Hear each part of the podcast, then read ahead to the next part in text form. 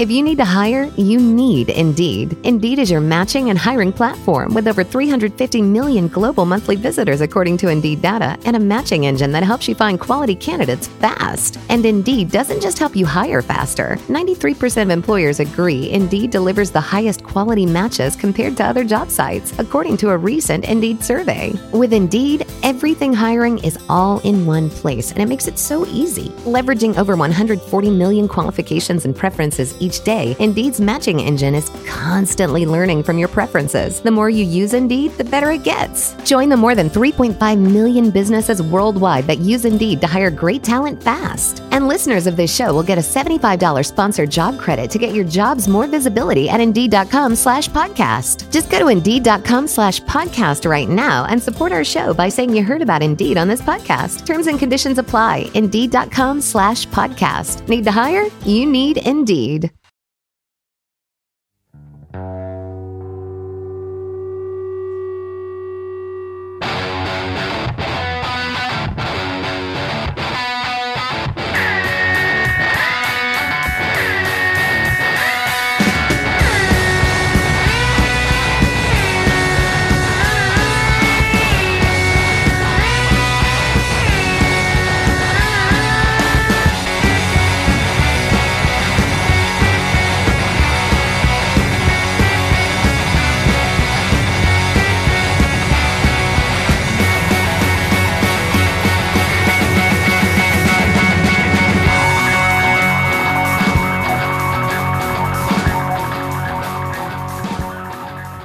Hey folks, welcome to the Unsung Podcast. I am your host Mark Fraser. I am joined once again by Chris Cusack. hey Um, folks, welcome to the Unsung Podcast. That is Mark Fraser. He is joined once again by me, Chris Cusack. I sure am. This week, David is in the Arctic hunting polar bears uh, for a Oh, vegan, that- which is pretty shitty, right? I think. See, that's the thing. He's not. He's hunting monkeys, and we did try and tell him, mate, you'll be there forever. But it, so we just we haven't seen him in ages because he's up in the Arctic hunting monkeys, and he just won't be. He won't take a telling. So uh, could be some time yet. Could be some time yet, but in his place, once again, we have a guest. It is, of course, Neil Palmer from the Accordion Podcast. Neil, hello, welcome. Hello, hello, hello. Neil, see when you express an opinion, does anyone ever say, "Oh, according to you"? Oh, how long have you had that one in the bag? literally since Mark was like, "Why don't we get Neil from the accordion podcast?" It's good, it's good. 34 episodes in and uh, nobody's ever said that. I am, I am a little bit ahead of my time. Um, but before we dive into Neil's choice this week, we need to do some housekeeping. So, first of all, I want to say a big thank you to all our subscribers who filled in a survey. Uh, we had a few more after our last shout out. That's really great. We're actually going to release a message soon about how we're going to change the, the subscription model, and it's quite exciting, so look out for that. We've got a really cool idea, and we think you're going to love it. So, yeah.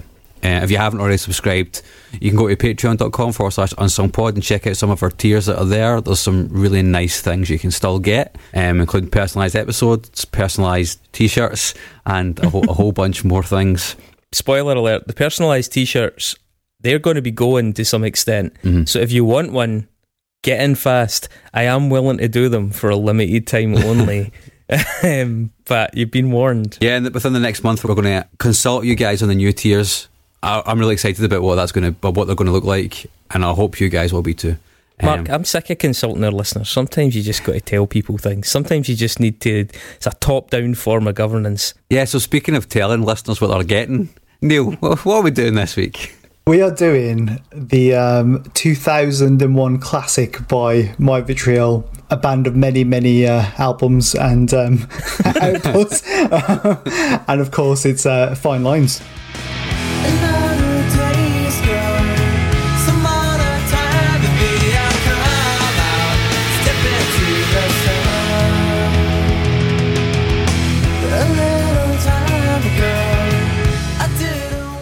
Before we do that, though, uh, Neil, for the folks that listen to this podcast who might not know about your podcast, uh, can you do a little bit the hard sell? Yeah, um, just a pre-warning. I'm really shit at doing this when people ask me, but I'll try my best. Um, so basically, You're going to fit right in. So the Accordion, it's a podcast that I host, I guess, and I invite a guest on to talk about a particular artist or an album or anything music related, and we shoot the shit basically. I say anything music related because most of the time it is an artist or a band or an album, but the one occasion we did cover a music documentary, which was Instrument. Um, can I just say, I know for a fact that a fair amount of our listenership will be into a podcast about the instrument video uh, of, of Fugazi. There's definitely a lot of overlap there. You've got some total belters of episodes. I think there'll probably be a fair few listeners would like to hear your Alice in Chains episode as well. Okay, fantastic. But yeah, yeah. So um, currently I'm on a hiatus, and that's due to time constrictions and the fact that I made the bulk of this podcast in in lockdown, um, where I had a lot more time, I suppose. How on earth do you guys find the time to do this every week? Can I ask that question? That's, that's a good. Que- that's a good question. Okay, so the message is listen to the Accordion podcast hosted by Neil. Let's return to the subject of My Vitriol and their album Finelines, and let's put that sort of interrogation spot lamp back onto Neil himself. Neil, what's the fucking deal with this album? wow, what a question. Um, well, w- w- where do you want me to start? Do you want me to tell you why I like the band and why I like this album? Is that Let's good? let's the intro paragraph to your dissertation. Yes, please. Okay. I'll tell you what, I'm, go- I'm going to talk about how I got into them. Okay. Yeah, right. and then. I, that's a good start. so me and you, Mark, we're the same age, right? Okay. Mm. So I'm just wondering because they're a very much a time and a place band, I think. And if you were of, yeah. of that time, you're not going to re. I wouldn't think you would really know My Vitriol if he wasn't of a certain age, right? So Mm-hmm. a friend of mine had a Kerrang compilation CD, right? I'm not sure if he got it free with the magazine or whether it was one of those ones you could buy. Do you remember a time Mm. when you could buy like these compilation CDs? That yeah. Kerrang- You're talking about Best of 2001. That was a buy it in the shop double album. Right, okay. So was there a track on that particular one called Vapor Trails? Exactly. Right, so you know where I'm going.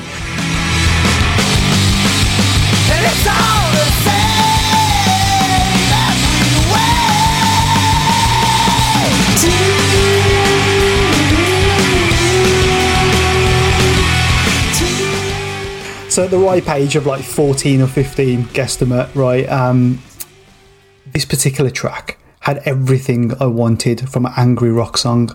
Um, and I wanted more. Um, and plus, on top of that, it was uh, uh, just to rewind a little bit, I guess. There were all these bands that, like, most people had heard of, and I at this particular time hadn't heard of My Vitriol. I was like, who are these guys? They're British as well, which was quite interesting. Given I imagine it was probably an American heavy compilation.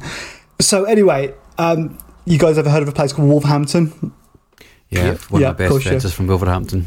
Oh, fantastic! Well, ask him if he remembers. Ask he or she, excuse me, if uh, if if they remember a um, a shop called Highway sixty one.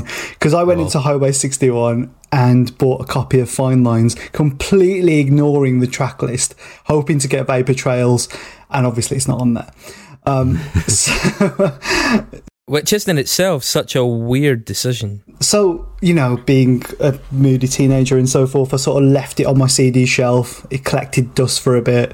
Um, but back then, you know, my CD collection, it sounds weird saying that CD collection, wasn't obviously as expansive as it would come to be.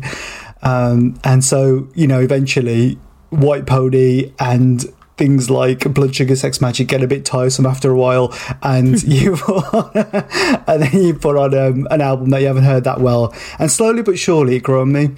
And at the time, even though we did get it later, my, a friend of mine, I used to have a paper round basically, and a friend of mine, she had Sky Digital and she had MTV2. We we didn't have MTV2 at this time. We did get it eventually, but at this current time, we didn't. And then I remember being at her house and watching Gonzo with Zane Lowe. If you guys remember that, Yeah, yeah. Brown couch. Yeah. and um, and seeing like Always Your Way and Grounded on on on TV and stuff, and and and, and going, okay, right, well, this band has got some success, I guess.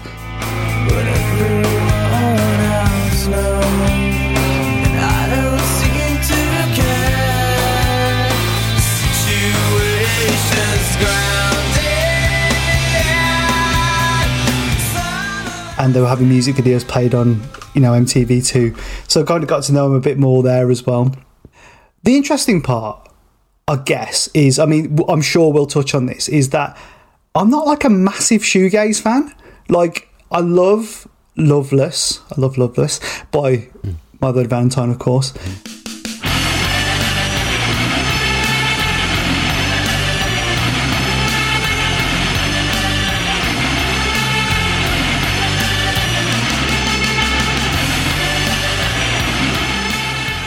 about as far as it goes.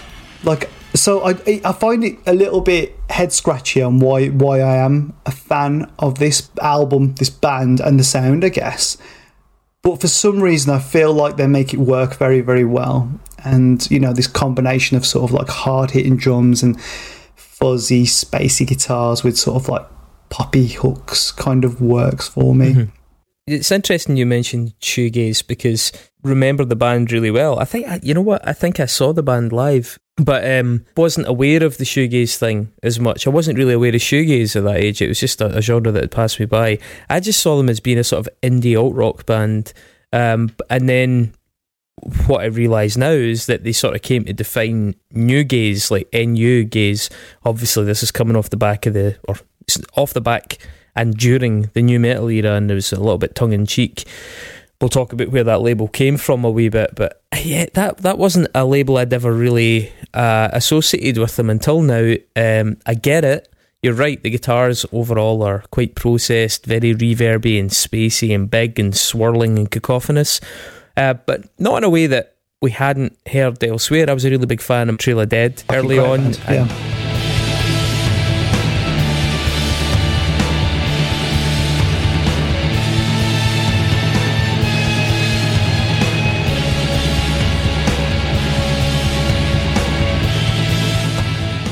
Yeah, and, and they did a lot of that, and they were taking that from Sonic Youth, and they were taking a lot of their stuff from um, Husker Du, and so th- there was there was a kind of an evolution of that sound, and I hadn't really just I hadn't really put my finger on it with this and, and, until we did this, so it's fascinating. And just to place this a little bit for folk that are listening, right? So this band really kind of started in 1999. They were really active for about three years broke up or went in hiatus, more or less, then got back together again in 2005, and again, totally unbeknownst to me, are still a band, uh, are still going. I, I, uh, that really took me aback. They they do to date have one proper album. And then another album that sort of sneaked out to fans, and then wider release, and then you know they had a re-release that had a sort of bonus album, but they've only really got one in earnest properly released record, and yet 22 years later they're still playing. Um, it's a fascinating case study. Uh, I guess we should probably do a little bit of due diligence in terms of the background of them. They were from in and around London. Some uh, the members, uh, the permanent members, Som Wardner, Ravi Kesavaram. Uh, they met when they were at University College London. I believe one of them was doing genetics and one of them was doing biochemistry. Uh, but I often wonder as well, do, do these musicians ever go back to those careers? You know, because you have a band for two or three years, then after 2002, do you go and spend eight years in a lab, I don't know, researching genomes and Oh. RNA and things? Greg Graffin's done it. Milo from Descendents did it. Dexter Holland's Yeah. fucking done it. You know, I mean, he could he could conceivably be one of the people responsible for curing AIDS. you know, theory. Did- like, so Did they stop playing though at the same time? Well, Did they they not keep touring or not? well, Mi- Milo left Descendents to pursue an academic academic career. Then much later on, we joined them. Dexter, well, the Offspring have been were inactive for a, inactive for a very long time. Whilst he was probably a millionaire, I hasten to add that at, at the same time. Greg Graffin, well, he I I don't I think there was we've done a bad religion episode. There was never a huge amount of time between records. He was just just happened to be a professor that could also just fuck off on the road to bad religion whenever he wanted to. You know, um, Do you think you can um, wander into a lab somewhere down south and see Som Wardner with a pair of goggles and a mesh black t-shirt, like, and a, a petri dish in one hand and a dropper in the other? I, I just I think it's strange that they invest so much time in their education and then do they do they just abandon it? I don't really know. They're still playing twenty two years later. Um, basically, early on, they recruited someone called Seth Taylor and. uh, who was there? Carolyn Bannister was the original bassist, wasn't she? And then they did an EP called Delusions of Grandeur. Uh, sorry, no, they did the EP actually as a duo before they recruited the other two.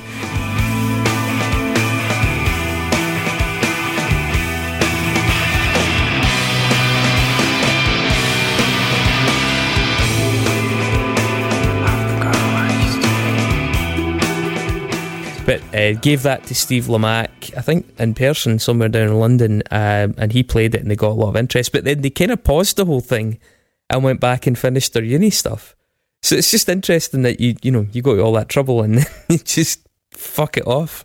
Um, it's not very exciting, but if I ever actually met them, that would probably be my first question. do, you- do you do any biochemistry these days? Well, I did meet some, and I wish I did ask him that now. I don't know why I didn't say where have you been, um, because I saw them play in um, 2017 in the rescue rooms in Nottingham. And yeah, and and it, and it was he he just was very huggy, and I was a little bit overwhelmed. I think, um, which is which sounds really lame, but um, yeah, I should have asked him that really. So they, they took that name, My Vitriol, from the, the novel is it Brighton Rock by Graham Greene. Uh, what else? I so they gave that disc to Lamacq, uh, and I'm guessing it was a disc, maybe even a cassette. The the Seth Taylor and Carolyn Bannister had been recruited from the, the I think the remnants of a, a group called Mint 400 that had recently broken up, um, and really early on they released a debut single, uh, which actually both tracks appear in this record, and I think in a different form, "Always Your Way" and "Pieces," uh, and that came out on Org Records uh, in 1999, just in December 1999. Interestingly, aside, Org Records, it's a it's a label that I don't think has ever come up in the show before, but it's a label that I remember really vividly from when I was younger. I remember sending demos to them for starters in my early uh, years. Um, they had a bunch of samplers that they used to call the organ, and they all had like themed names that, to do with these charac- this character Susie and Sharks. Um, so and the, they all had on the front of their releases uh, in quotes "kissing big ugly sharks" since 1986, which I'm guessing was some sort of reference to corporate record labels or something or, or other. Uh, one in particular, Get Out the Pool, Susie. There's big ugly sharks in there. Um, but they were really, quite iconic. You used to get them in the kind of second hand bins in a lot of shops uh, that people had sort of traded in. But you'd find some really great stuff in it. Um, some of the bands that they worked with included the Cardiacs, who I think are a band that will almost certainly come across in this show at some point.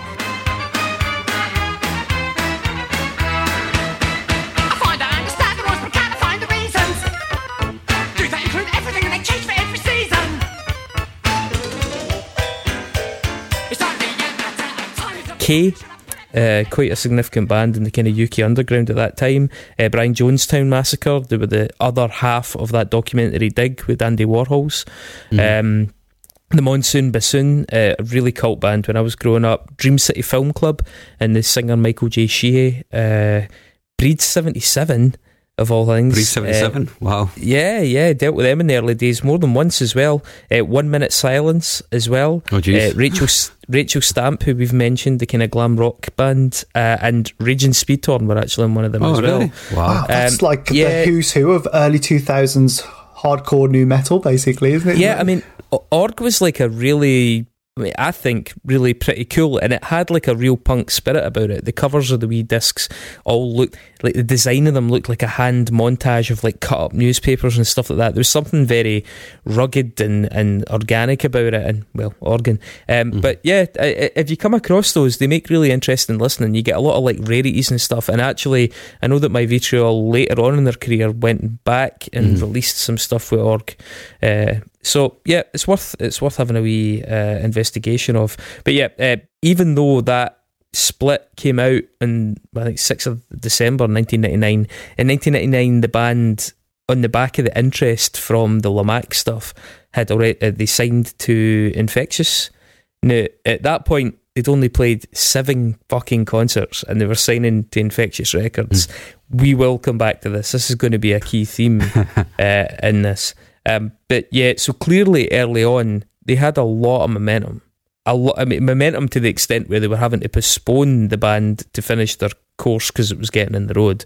That's an enviable position for anybody.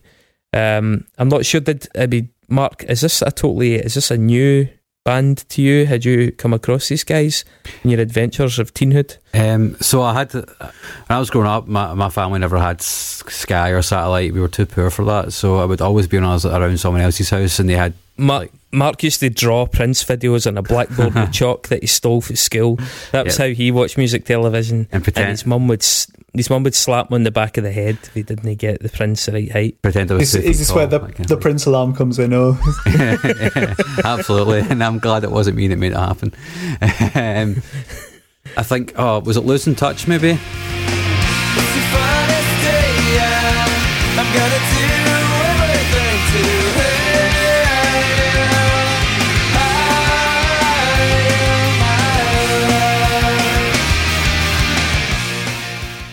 Yeah, that was a pretty big single for Yeah, him. I, I I remember seeing that uh, on Kerrang TV and thinking, well, okay, but I was really into new metal at that time, so uh, this just totally was like not not my jam at all. Uh, I was actually just getting into like Killswitch Engage, and I was really starting to explore uh, hardcore and I guess Swedish death metal to an extent as well. But but his, his family were so poor that he couldn't afford a red backwards cap, so his ma got a bowl and she painted it red and then sat it on his head. I actually did have a red backwards cap, funnily enough. Who did um, you steal it off? You mink. Well, you know. so, so what about three dollar bill y'all for an episode? Dave's probably had that in his back pocket for a while. Yeah. Yeah. So I remember hearing that song, and then it was not really for me. And I remember I was a Kerrang reader probably up until the mid 2000s. And I remember it, they becoming a bit of a joke because their second album was never coming, right? It was not, it was never happening. And Chinese Democracy wasn't really a joke at that point. People was kind of like, Guns N' Roses had stopped, had basically functionally stopped being a band. And at that time, f- listening back to this, it also made me think about the band InMe, who I think share quite a lot of similarities sonically with Yeah, them. th- I mean, yeah, there On their is, first there album. is.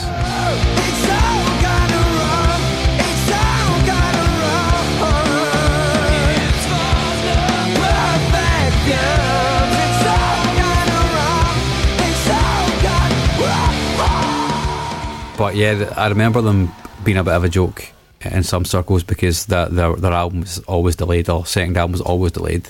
Um, I just thought they'd stop being a band and just completely vanished from my memory until until Neil decided to to bring it into my life again. yeah, I mean, I have I have to say, like they, they weren't a joke to me, and and I was actually really on side with this band when they first appeared. It was there was a lot of like honky luddite shit about then. You know, there was a lot of like stompy, daft, ugly, clumsy new metal, and so stuff like my vitriol was a fairly welcome diversion, and especially as it seemed to sort of um, s- sort of synthesize a whole bunch of influences that was quite into it, but none of whom always got everything right. So there's a lot of Smashing Pumpkins in them, and you know I've made it clear. I think Mellon Collie and Infinite Sadness is fucking fantastic. But I was also very clear that that band often got a lot of things wrong in their career. I think Deftones are a great band, but there was a lot of stuff that Deftones put out that didn't age very well. They, they seem to take some good ideas from different places and combine them quite well. And early on, they showed an awful lot of promise. Like it, but it was such an unprecedented level of breakthrough success on the back of not very much. So, I mean, by two, uh, in 2000 alone, which is their first year. They don't have an album. They toured with K, the Crockett's, Dark Star, uh, Wilt, Perfect Circle, King Adora, Crackout, Manson, Vast. They did a European tour with Feeder, a European tour with Ash, and they also did at least one big show with Deftones. Um, and that is, I mean, to get on any of those bills, let alone all those bills for such a young band, a band that's not been about for more than 18 months, doesn't have a full length to their name. I mean, it's like you realise that, right, something's up here. We can all have our own opinions on, you know, the right and wrong paths to success, but something is definitely up there. That doesn't happen by accident. These are coveted bills to be on. And looking back in that now, I do wonder, like, holy fucking shit, that must surely have burnt them out. And I was Mhm. looking through some of the comment sections of different videos, you know, because fans will go on and reminisce about how much they loved them and stuff. And I saw that as a theme recurring. Like this band completely burnt out in, in the first couple of years. By the by the time they were playing in two thousand and two, there's some videos of them doing some festivals, and the fans commenting under it are you can see how jaded they are. You can see how fed up and and just completely frazzled the band is on stage, they've already been they, they, they desperately needed a break, and it seemed like they, when they announced that hiatus in two thousand and two, they they were just like fucking hell, this is going to kill us. We need to stop, and then just never really quite found the energy to get back into it again. You know, um, that that's that's a narrative that really emerged for me, kind of like later on in my research of this, because I was it was all very abstract, and then as a in, a- in a human sense, put myself in their position. That is like it's very exciting, yes, but it's very very demanding as well. Do you think it's really interesting what you were saying there? Um, but just thinking about what you've said and like sort of the the history of alternative music, you may see where I'm going with this. But do you think that was like a bit of push and pressure on trying to get the next thing? And maybe they thought maybe My Vitriol might be the next thing. I mean, they did have two appearances on top on top of the pops for God's sake, which is really weird in my opinion for a band like that. Um, it, I don't know They were they on almost live and kicking as well. They were on live and were they? Right. Yeah. Fucking hell. Fucking Yeah, um, live. You know, you said you haven't heard the words "my vitriol" put together for why mine was live and kicking. I'm like, well, fucking. But um, Yeah, I, I think the phrase I would use to describe this is like silver spoon bands, okay? Bands that very early on in their existence seem like they've been born in a silver, with a silver spoon in their mouth, which is the opposite of Mark, who didn't see an actual spoon until he was in his late, late teens. Such was the level of poverty in his family at an early age. I mean, But, early um, twenties, mate. Early twenties. but I- I think it, they fall into this glorious or well inglorious category in that sense. As I said, signed after seven gigs, um, and I think looking back in that, it does invite a lot of questions. Neil, like.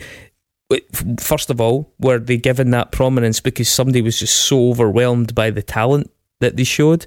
Was it maybe more that uh, it says more about the industry's belief in its ability to make something successful than it does maybe the inherent quality of the artists themselves? Um, I mean, obviously it's slightly different now, but we still have things like the hype machine and stuff now that effectively are aggregators of consensus. They almost give us a meta view of the narratives that are taking shape in the media. So these narratives still happen, and in the past they were just a little bit more abstract because you couldn't see them all grouped in one place. And now we literally have a website such as the Hype Machine where it specifically groups all the narratives in one place, and you can actually see, holy shit. There's a Silver Spoon band emerging. They have been picked out by a series of journalists. There's an Emperor's New Clothes thing happening, and you can see it in real time. And as soon as a band, it's got it's got a real uh, what is the phrase for that? It, it achieves like um the critical like a critical mass where it, it it gets to a certain level and then the fact that they're hyped creates more hype and it all just exponentially compounds. And and so you see bands just suddenly fly up the rankings of what people are talking about and my Vitriol were definitely one of them. Did they demonstrate in the subsequent years the, the kind of talent that would have justified that level of hype? I would say probably not but they didn't that's they didn't actually put a lot out so it's it's kind of hard to arrive at that. You have to pick through scraps to really get there. Um, and as I said I mean I, I'm tempted to think that perhaps that sudden and dramatic success in their case was maybe a bit too much for them. It seems like early on they hit it so hard and for such young musicians in the industry um, I, I do believe there was a bit of dubiety about their quality live. Some people obviously fans of them already loved them live. Others said they were very sloppy. It was clear that they were a studio band, and they were working, in fairness, with some very good producers who can make anybody sound good. Really, um, I think uh, there's a loads of famous quotes about this kind of thing. Steve Albini's got a, a particularly good one. Um, I think it's DIY or die when he he said, uh, "I'm paraphrasing, but he says something along the lines of the more something is forced down my throat, the more suspicious I am of it." Um, and it actually breeds a sort of resentment at the band within a certain contingent in the music scene and the audience where they have to overcome the sudden levels of doubt. I mean, there's there's loads of bands that have that have gone through this same process. It'd be interesting to get you guys' opinions on this. Actually, let's let's say take it from a Scottish perspective. Uh, I would say Twilight Sad are a good example. That's a band that did four shows before they got signed, and at least one, maybe two of those shows were sort of experimental tape loop things. They weren't even like full gigs. And she's sitting in the primrose garden And she's playing with her toys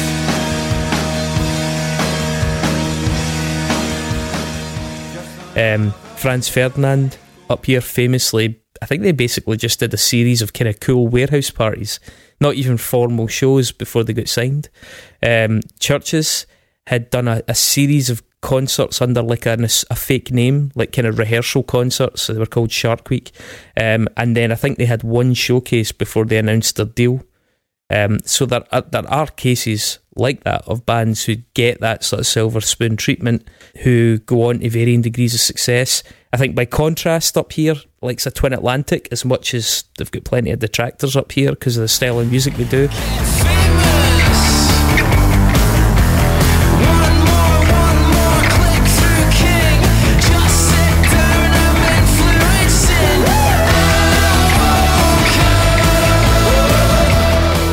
they spent years in the trenches doing support gigs. Uh, I mean, in fairness, Biffy Clyro, probably they, they did the same, spent a long time building up a reputation. People have been known to criticise them, Mark. Yeah, just a little bit.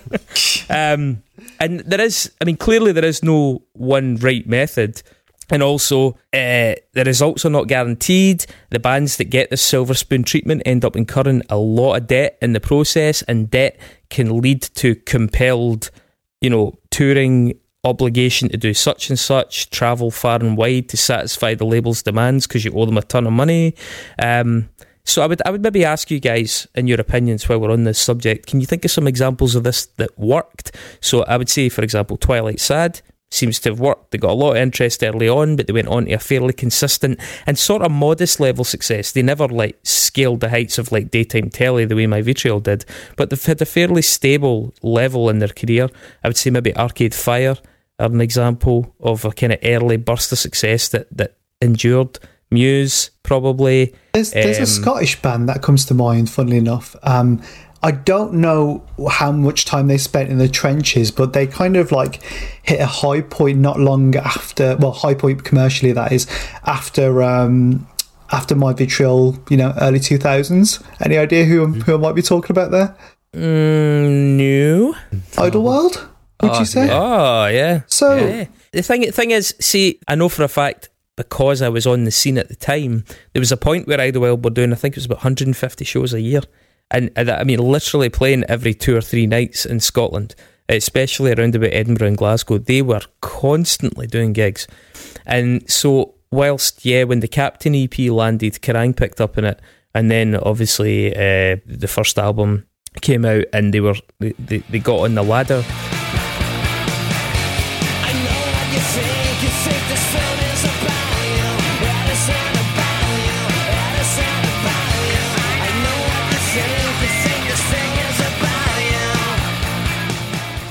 they had been a thing for quite a while, and they had been a really hard working thing for quite a while. I would probably say, in fact, Idlewild's it wasn't as protracted as Twin Atlantics, but they certainly did an, probably a, a similar number of shows right, in the build up to it.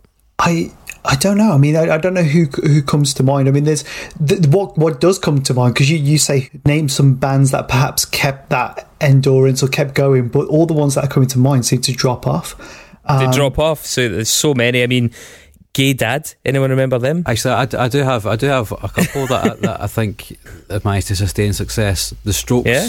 being one of the ones that came to my mind That's that's a good. That's a that's a very good one. quite immediately Right. because they literally came out of nowhere. For me, I kind of get the same sense with Bloc Party as well. They kind of just emerged from London and then just fucking seemed to just Mhm. suddenly become really big really quickly. Uh, I guess Muse, You've already mentioned Muse, Coldplay as well. I remember Yellow being on the telly, you know, Yeah. and then suddenly they're one of the biggest bands in the world, and they still are. The same could be said for Snow Patrol, I suppose. Well, no, no, no. I don't think it could because Snow Patrol had two albums before Yeah, I was going any to say hit yeah, albums and a bunch of EPs and stuff. I remember hearing them years prior on the radio shows up here when they were just wee guys up in Dundee jamming away. So no, I mean I, I don't think they fall quite into the same category. I don't know what changed for them though. Mm. You're right. There was a sudden explosion of interest in them, but I don't know where that came from. And one of the biggest ones for me, and it was so big and it happened so quickly that people were asking if they're a manufactured band, was Linkin Park. You know it, it was it was a meet, it was a meteoric rise that happened just completely like banned on a major label. Meteoric. yeah, exactly. See, see, what I did there. pun Um. Uh, and yeah, then suddenly they went from like having like music all over the TV, all over like and crying and stuff to doing a, a collaborative album with, with Jay Z, you know, and then doing massive tours. It seemed to come Was together really was. Linkin Park not a manufactured band? Was it not that they had the two, the two members and then they built a band around them? No, no. There were two different bands that came together, basically. Ah. Um, see, but the, apparently the myth still exists to this day, you know. And yeah, I mean they're fucking humming, but yeah. Um, oh, well, examples of those that failed. Um, a, a really good one is the Bravery. yes, Remember them? Yes.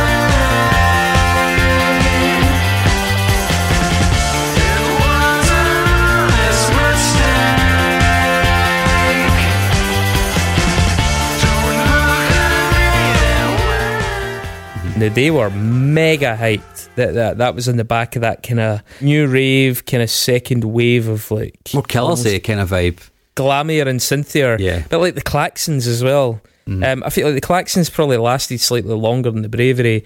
Um, the band Towers of London, remember that? Oh, Johnny. jeez. Oh dear. what's, what's that guy's name? Johnny- Johnny something. Yeah, the guy who was on Buzzcocks and He's on Buzzcocks, yeah. Buzzcocks. uh-huh. made a complete tit of himself. Yeah, yeah. There's him. Um, there's a band called The Drums who were kind of big briefly. Speaking Um, of Buzzcocks and making a tit yourself, the Ordinary Boys. yeah, yeah, that's true. Um, the the Twang. I think that it was just a phase. My whole outlook's changed. I've even started feeling strange. I can understand why you was mad now. Why should you be the one who has to lose out? Just cause I'm on one. I said I'm always gonna have things going on. yes. Uh, now these guys are like a famous example of this because I was looking this up and they came up in a number of lists. It's hugely hyped by the NME on the basis of a few demos early on. And their debut album did hit number three, but then the next one got to number 20, the next one got to number 52, and they just kind of vanished. And I think even the debut album was, it, its reception was very underwhelming. It got to number three, but that wasn't really telling the full story of how people felt about it. Um, I kind of get the feeling actually if my vitriol had followed, it may have gone a similar route. But um, Test Icicles, that guy Dev Hynes that went on to do Blood Orange and Lightspeed Champion. yeah. He, he wrote he wrote songs for Solange. Like Test Icicles were hyped to fuck. I remember. just did Mm. nothing. Yeah. Um, and the, the the last one that I saw in a couple of lists was Clap Your Hands, Say Yeah.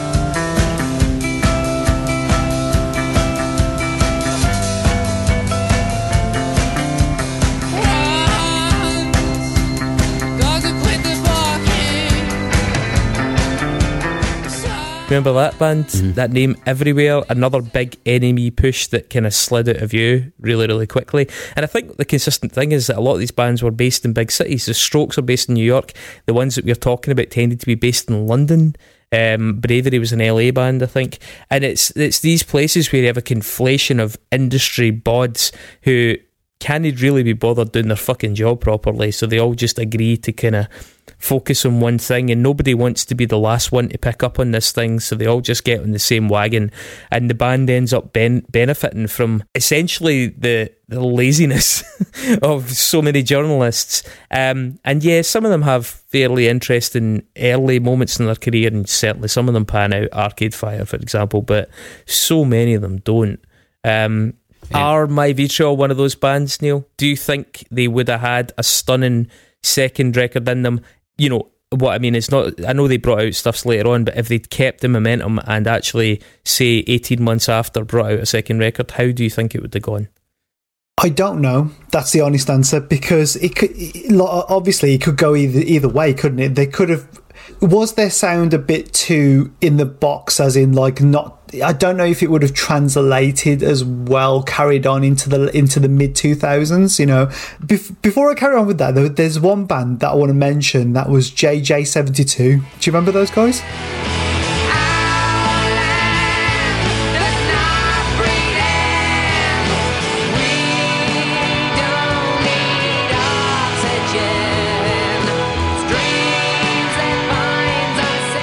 Yeah, they're, Right. they're a good example of that as well. No, We mentioned them in the Muse episode. Yeah, we did. Actually. mhm. Yeah. it was it might might have been. I haven't listened to um, the second part of that yet. so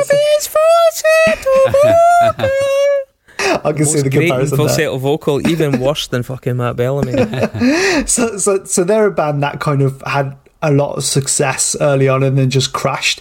Now, they they crashed on their second album, so My Vitriol could have had the potential to do that because I think Chris, I don't know if you agree with me on this, but I think like that era, the first couple of years of the 2000s, really had this kind of indie sound, and then fast forward to like Arcade Fire, Strokes kind of time. Well, maybe not Strokes kind of time because they they were like 2001, but that those kind of bands like the Twang and everything, it was just a very different kind of market commercially, I think, and it. I don't think there was much places much of a place for British harder bands. JJ and mm-hmm. Sue, sort of. Uh, you know, obviously my vitriol. They those even Idlewild really. They're they're a bit of a harder touch. I just don't think that was really happening commercially. A bit later Yeah, on, I so mean, uh, loads, of, lo- loads of American emo took over as well, didn't it? Uh, Yeah. I think My Vitriol were unfortunate and they had a very American sound at a time when Britishness was becoming more to the fore, like Libertines, for example. That was that was happening around about the same time. And I think Ugh. Yeah, but I don't like Libertines either, but they are probably one of the most important British bands, right, of the past twenty five years. My friends, you haven't changed. You're the king rough and living strange, and I know you got a taste for it too. They'll never forgive you, but they'll Just as a result of the good and also mostly the bad that they've they've kind of spawned. Um, Yeah. And I think so depressing. there's that, and also that whole American emo thing was suddenly becoming big. And my vitriol were just like, well, we've already got the Foo Fighters. You know, we don't really need a shoegazy version of the Foo Fighters, and these guys are British. Yeah, Yeah, Ash were burning in- out at that point. Ash were kind of burning or going Yeah. down at that point as well. You know, They, kinda- lost their, but yeah. They lost their way definitely. So said you've you've mentioned a couple of names that are quite interesting because when they first broke, yeah, there were a load of lazy kind of comparisons to Nirvana and Foo Fighters. Um, others kind of. Ble- mentioned this new gaze thing. The most relevant comparisons, as I said, I think are Smashing Pumpkins, given the kind of melodrama. There was some noisier Sonic Youth moments, and therefore Trail of Dead comparisons are relevant as well. Um, the band clearly liked to do the odd, really cr- heavy, crunchy moment, and that kind of kept them in with Kerrang more. s although they did okay with NME as well, they had a good kind of foot in both uh, sides there. Um, they seemed to fit quite well uh, with Deftones, uh, given especially that Deftones liked lighter stuff. Both bands seemed quite happy to admit to like enjoying the Smiths and Cocteau Twins and stuff, and for that reason, I guess Perfect Circle's another kind of good comparison. They also their covers are quite telling of what they like. They ended up doing an Elliott Smith cover in two thousand and three. They'd done covers of Jawbox. They'd done covers of the Wipers. They'd also they did an, a Madonna cover at one point as well, which is quite interesting.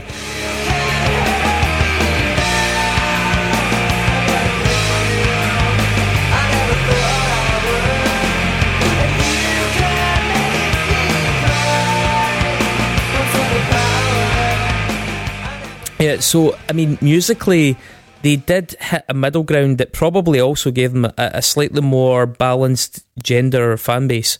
Um, Certainly, a lot of the people I knew that liked them were, were female, and and that was interesting because that couldn't be said of a lot of bands in that era.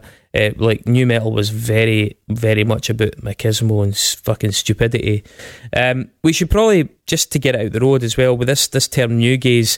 Um, this album is kind of hailed as the first album of New Gaze, which went on to be a bit of a thing. Uh, the term itself seems to actually descend from a 2001 Gold Flake Paint interview with Som from My Vitriol, where it, it was said that they were a shoegaze band, and he kind of laughed at it and kind of tongue in cheek, especially given the background on nu metal at the time, said, "Well, I guess you could maybe call us New Gaze as a joke," and that kind of became a thing. Um, the most cited examples of new gaze online tend to come a bit after them. I would say they're like Deerhunter, Silver Sun Pickups, M83 are in there. Uh, there are some bands from prior, like Blonde Redhead and Brian Jonestown Massacre, but I think they're pretty misleading. Blonde Redhead's early stuff sounds like fucking Fugazi, their later stuff is like Dream Pop. Brian Jonestown Massacre, I've got that kind of blues psych thing going on, like 13th floor elevators and stuff. I don't think that's a great comparison. Um, there are later groups that do it much more accurately. Uh, Twilight Sad, uh, Ringo Deathstarr, Pains of Being Pure at Heart.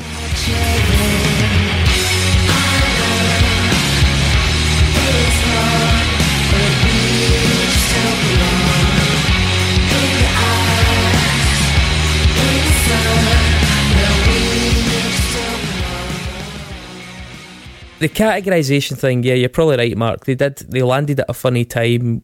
Where were they going to end up when the tides changed in music? That's true, but you know, it was their first album. Their their sound could have changed a bit as well as as you know, Muse's sound certainly adapted as they got older. It would have been easy to ask the same question of them. Mm-hmm. So I'm I'm I'm not sure that necessarily would deal a blow. It seems more that it came from within the band. Yeah, I was I was, I was going to say like they also came at a time when there was a huge major label feeding, feeding frenzy, signing up acts right, left, and centre of all genres.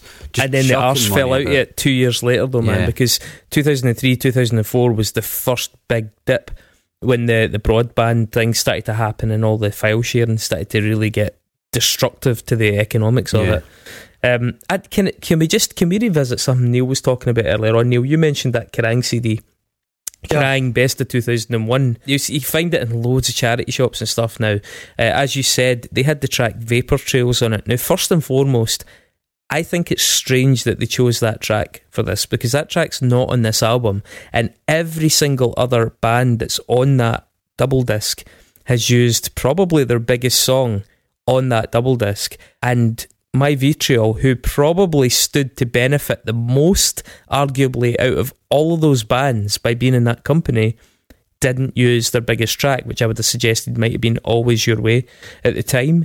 Um, it's an odd choice. So to give you some examples, like that that album, amongst many more, features Foo Fighters, Papa Roach, Slipknot, Hole, American Hi-Fi, Flavor of the Weak, obviously, S- uh, Rammstein, Limp Bizkit with fucking Rolling, uh, Linkin Park, Crawling. Uh, Marilyn Manson, Blink 182's Rock Show, Wheatus with a little respect, Muse's Plug In Baby, so again, best foot forward, Feeder, Weezer, Bloodhound Gang, fucking Kid Rock, and fucking Nickelback. And you're on a, a, a disc, by the way, does that not tell you what a horrible year 2001 was? But you're on a disc like that, and all these bands are really giving it their biggest right hook, you know, trying to really make it count. And my Vitriol come on there and put a, re- a song on that, albeit you liked it, it wasn't on the record. It wasn't necessarily going to sell the record, and I'm not convinced that it was a best foot forward. What what was it? I find that tune like a little bit derivative. Actually, I think it's a bit too close to the Nirvana comparisons. And it's all the same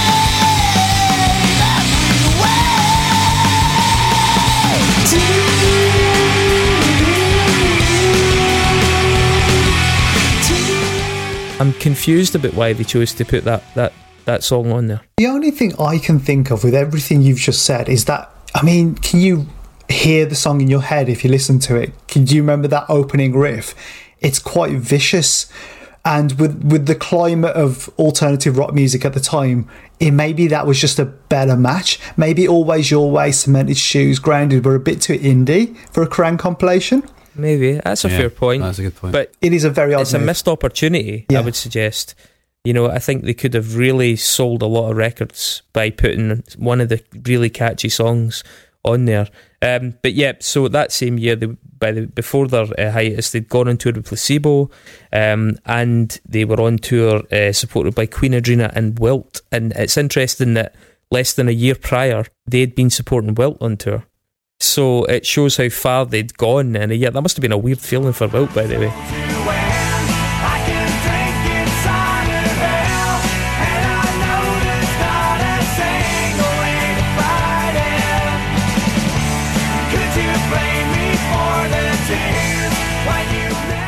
to, you know, with, within 12 months to be opening for the band that was opening for you. Um, and then coincidentally, they announced the, the hiatus on stage at the Kerrang Weekender event in 2002. Um, after Finelines, you guys spoke about it briefly. The rumours circulated they were going to do a second album. They were recording with a guy Colin Richardson, who's usually associated with much heavier bands, so like Cannibal Corpse, Slipknot, Fear Factory, Bullet for My Valentine. That record was supposed to be coming out in 2004. Uh, it didn't, needless to say. Uh, they played one small show in 2005. Carolyn Bannister left, was replaced by um, Laura Salmon. Uh, they played, I think, a one off show at KOKO in London in 2006.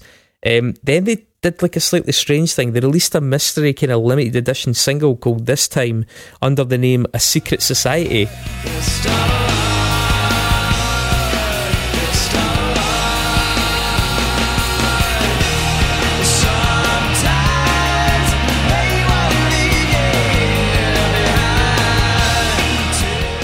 On that org label that we talked about earlier on, which I think might have been a gesture to them, thanking them for the support or whatever.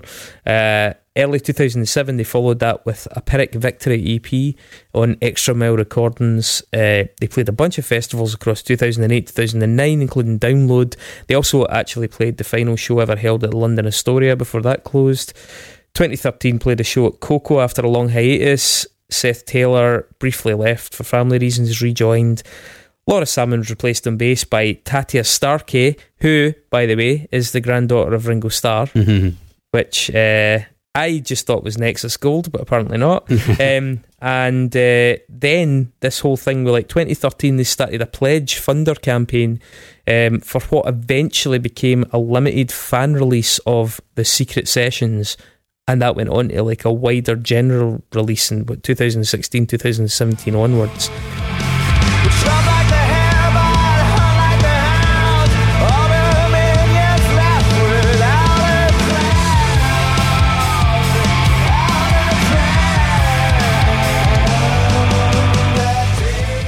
It's an odd trajectory for a band that literally absolutely fucking like went into stratosphere within the first nine months. Yeah, it's, it's, it's unusual and it's also really interesting to decide to keep doing stuff and still getting decent gigs, you know, and playing decent venues and getting on festivals and stuff, despite the fact they hadn't released anything new for almost a decade. Um, yeah, pretty pretty weird, I think. I mean, I, I, I mentioned earlier on that I did originally root for them. I also, thinking back, quite quickly changed my stance. I think, especially being in a band at the time, I grew very quickly to resent the sort of breaks that they'd gotten mm-hmm. at such an early stage and how little they'd done with that. That really infuriated me because, you know, we were scraping and crawling and begging for every little scrap we could get and these these folk had been just handed all this profile and all this opportunity, gigs with the best bands in the world, and it just it it, it was a little bit sickening at the time. Um, You know, uh, I mean, at the time, Chino Moreno called them the best band in the world. which is. I mean, can you imagine imagine dangling that in front of any of us who are like 18 years old? By the way, here you go. Here's what Chino Moreno's going to say about your band. It's just, it's fucking staggering. At the start, there is absolutely no way on earth that they were unsung in their moment. Um, I, I, I mean, maybe they're unsung overall because before we get into the album, but maybe they, they are as a product unsung overall, but it's kind of by virtue of them doing very little. And I am this is the unsung podcast, not the underachievers podcast. So uh, you're going to have your work cut out. Uh, so it's maybe about uh, it's maybe about time for us to actually dig into the album a wee bit, Neil. Yeah, yeah. Um, I guess well, one thing I want to say before we do that is um, because this album is quite dear to me, and even though I've listened to it a lot, obviously in the build up to this podcast, and I don't think it's like a masterpiece or anything like that. And I've come to realize that far, far from it. But I think, and there must be bands, there must be bands and artists that you guys feel this way about. But I think I've got a fear of people forgetting about them because they were so dear to me. Um, do you know what I mean? And I think that's why I made the decision to choose this album. Um, they don't have like I don't know the because of a lack of discography, they don't have like many reference points to say like Idlewild or their contemporaries. You know, whoever the Trail of the Dead, for example. You know, whoever. Um, even even do you remember that band Seafood who were also on Infectious Records? Absolutely, man. I you know I loved Seafood. I, I got every record by them right up until their fourth or fifth. Then I kind of drifted away. Oh, really? Okay. Um, I- I'm only familiar with the. Um, is it When Do We Start Fighting? The one with uh, Yeah. yeah. the bluish cover, um, that which is a really good album. Um, but even they've got something you can sort of dive into. I guess you know there's a couple of albums there, um, but f- literally this band have got one proper album. They've got a B sides compilation, I guess, um, and something that's a bit sort of ragged together that came many, many, many years later, way after their heyday. Um, Yeah. and, and, and, and I think, you know, yeah, given that they, even though that, yes, they had, like you said, they certainly weren't unsung at the time. I think they were, they fell off the cliff very quick. And, um, and there, there was, there was a lot going for this band that I think a lot of their sort of peers and the climate at the time just didn't have, i.e., you know, this was the height of nu metal and pop punk arguably as well. Uh, well, a certain, a certain era of pop punk anyway. And I, I just think uh, i in the in the midst of everything, I think that this this is these are one of the bands that stood out, particularly the fact that they were from um, from the UK as well. Uh, so it begins with Alpha Waves, which has got that kind of woozy, dreamy, kind of My Bloody Valentine feel.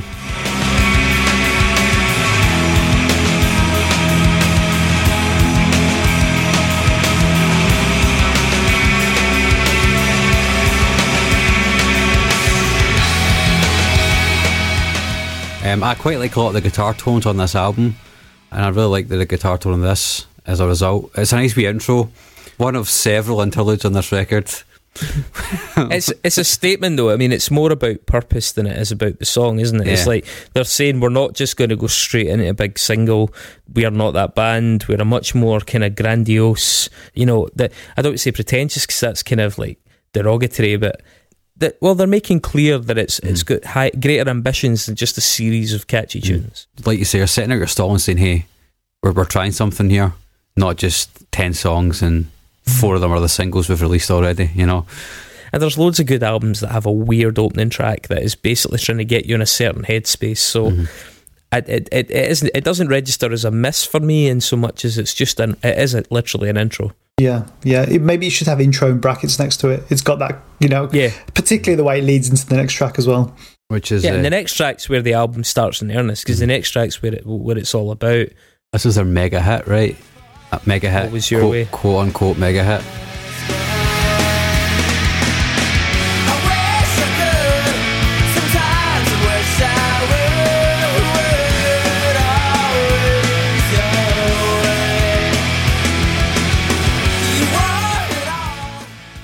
Played it in loads of TV shows. It reminds me more of the Foo Fighters and Smashing Pumpkins, but I think they're both in there. To be honest, the lead guitar is pure colour, the colour and the shape era. Foo Fighters for me. The verses are very Smashing Pumpkins. There's even a bit of Ash in it. I think. Um, I think it's a really good rock song. I think it's a bit too long. I think it's maybe a minute too long, to be honest. But on the whole, I think it's quite cool, quite catchy. I, I think that's a I think that's a tad unfair. I mean, maybe that's just because of my perspective on Foo Fighters, but I think certainly out the gates, this song's got a lot more in common with Sonic Youth uh, and and Trail of Dead. It's a lot more interesting and edgy than the kind of things that Foo Fighters and Ash. Well, no, Ash is more complicated. Just let's just say Foo Fighters. Uh, it's got a really simple structure. It comes in fast. In fact, it gets a lot of things done quite quickly. The verse is fine, but the chorus has a real jubilation to it, and is definitely one of the catchiest things that the band were involved in. Um, the as a band generally, I think they use backing vocals and harmonies really well, um, and I think this is probably their most satisfying tune. I think it stands up well actually as a as a, a record of that era. Um, and I, I mean, this maybe just underlines why I'm confused that this wasn't what they used in the likes of the Kerrang CD to really make a statement about what they were capable of. Because it's, it's a really good song. It's interesting that Marky made that Ash comparison because when I was just sort of like listening to it, the one this album in general, something that struck me that has never struck me really about it before the, is the lyrical content in general. It's a little bit juvenile. Um, and obviously, I mean, the, given the, the song title itself, you know, it, it, it is a little bit on the on the juvenile side. But then you making that Ash comparison, I can I can kind of see that. It's almost like it, it, I agree. So I got this like sort of Sonic Youth, Pumpkins kind of vibe going on musically, but lyrically, it's actually quite Ash, sort of almost It's quite naive. naive. Mm. Yeah, yeah. But you know what? When when you've when you've been with an album for so long, that certain songs just you know them that well that they're just they're just like a comfort blanket, and always your way is like a bit like a comfort blanket for me. Do you know what I mean? It, it's just that whatever it is, it, it is what it is, and uh, and and it's it, it sounds good loud. You know, it's just one of those. Yeah, so the gentle art of choking, which was actually, I believe this is also a single.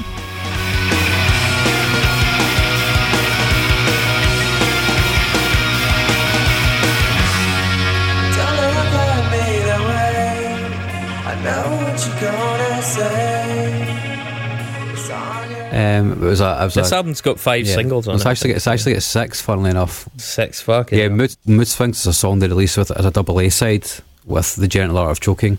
Although Mood Swings isn't actually on this, which That's is on bizarre. the B sides album, isn't it? Between the lines. Yeah. Yeah. So that's I think that was probably released for American audiences because they remastered this album and re-released it in America with uh, Between the Lines. Between the lines, yeah, 2002. Yeah, yeah. This was really this was Um, released as a double A side single in two thousand and two. Um, So this this has that sort of elegant but vaguely menacing title that I was totally lapping up at the age of like 20, 21. You know, it has that just air of the macabre about it that I think is it, it doesn't necessarily age very well, but you know, it gets the job done at the time. Um, uses loads and loads of really heavily phased and vibrato guitar. Um, the soft vocal in it is really Smashing Pumpkins, and Yeah. the second verse really emphasizes that. But the riffy interludes are actually really quite Deftones.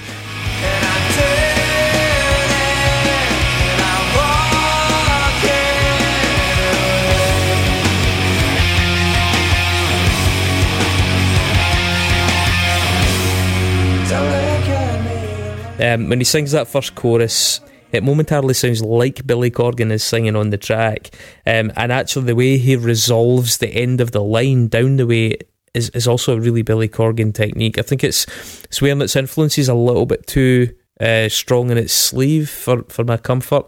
Um, I mean, it's not bad, but I do find it to be really quite a forgettable tune. I would rather they'd loaded the start with something slightly stronger. Maybe they think it's strong. I'm sure they think it's strong, but I, I, I don't necessarily agree. There's better later on. it seems to me like it would be a, a, a really good song to play in a band and also probably a live favourite as well. Which is probably why it's so early in the record. Um, absolutely. I mean, to me, I think it's interesting you say that because on my notes, I've got this is the most my vitriol sounding song, if you know what I mean. This is the most my vitriol one. Um, I think it's because all the, all those elements are sort of in all the elements of Finelines are in this track. I think. Yeah, I mean, in between wh- where it lands in the album, it kind of gets lost between what I think is the best song on the album, which is coming up very very soon, and um, because of that, I've never been massive on it but it's um, it does the job very well. Is that song, do you think, the best one? Coldstream? yeah, of course, of course.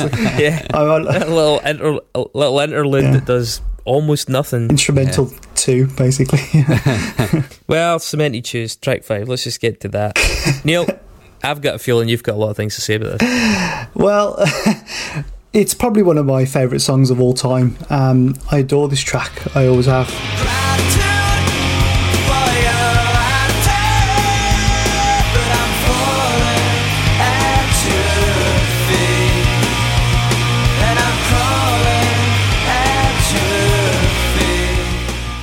It's just a banger. I love it. It's just um, love the chorus. Love the way Som wails the vocals across. I love the outro. The aggressiveness of the outro. Gets an awful lot done really quickly. I mean, it's like a minute and 10 in, you're already onto like a little guitar interlude, and then a minute 30, you're already into like solo territory. I mean, it, albeit it's very simple alt rock soloing, but it, it, it absolutely batters through the different checkpoints in, in record time. It finishes with that really sort of teenage angst, anguished scream, and a joyfully excessive use of whammy pedal. It's it's yeah, I mean it's it's a really big song for them, and it does also sound a lot like the era, and maybe would have been another candidate for inclusion on the Kerrang thing. It was a single. The guitar sounds, in particular, for me, I think are really well chosen. And if that chorus hook really reminds me of the Foo Fighters. See, Foo Fighters, man. If you're going to talk Foo Fighters, Grounded. Oh my god, the song that comes after this. Yeah.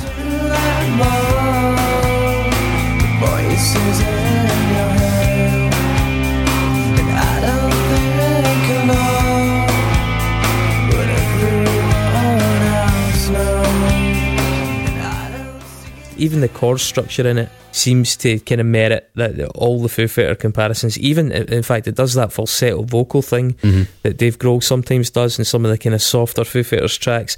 I do not like Grounded at all. Like it's big and cheap and slutty, and it, it just kind of epitomizes the way that um, my vitriol kind of promised a lot, but too often went for these really unsatisfying musical uh, decisions. Although I realise that it was a pretty big single for them, I'm sure it works well in an arena capacity where you just need space in the music for it to actually sound not like shit. I mean, I, I think that that song, the, the, the way that the kind of the verse reaches up into the chorus, it reminds me of Feeder.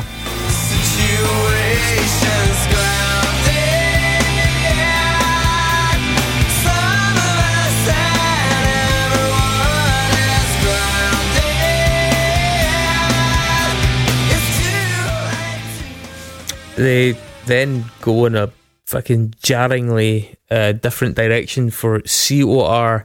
Was it corporate orientated rock? Critic. critic oriented sorry critic orientated rock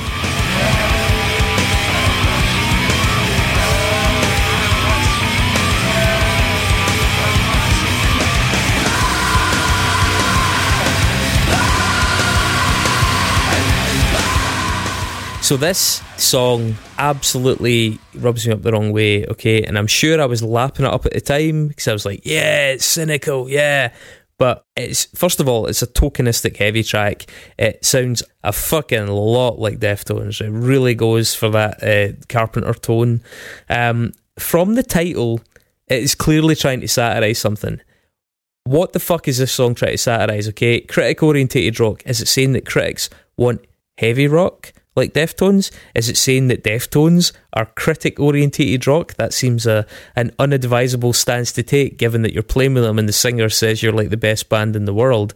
Is it saying that critics hate heavy rock? That certainly didn't seem to be the case at the time. Uh, like, what was the fucking satirical point that this song was trying to make? That's what I could never fucking get once I actually tried to find it out. And as a result, it just res- it just really annoys me as being really puerile and gestury.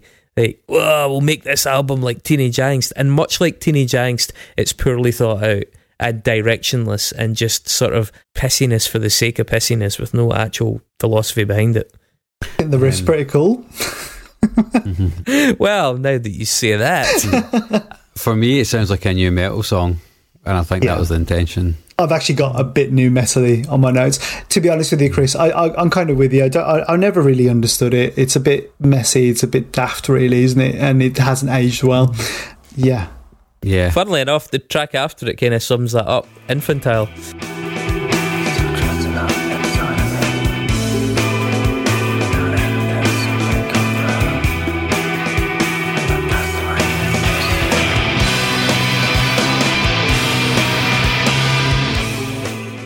The, the song itself is like a it's kind of a shifting and strange alt rock song. Um, the, the literally whispered verses, like literally whispered, must have made that track almost impossible for them to perform live. I can only imagine it wasn't in a live set or it was done completely differently. Uh, and I think the chorus flourishes are really quite predictable. Sort of alt rock landfill. I completely agree. It's got no real hook. It's kind of meandering. Also, I mean, I can see what they're going for. The whispered vocal has aged a bit like Buckfast, to be honest. Um, Yeah, yeah, hundred percent agree. That that it's a shame. The the hushed whispered vocals, yeah, they they haven't aged well. But I do think that chorus is pretty decent. It's got a- it's got a, it's got a good hook and it sounds quite huge and yeah. But in at the time, I did think this was one of the better songs on the album. But yeah, it's it's not it's not aged too well. Uh, Ode to the Red Queen.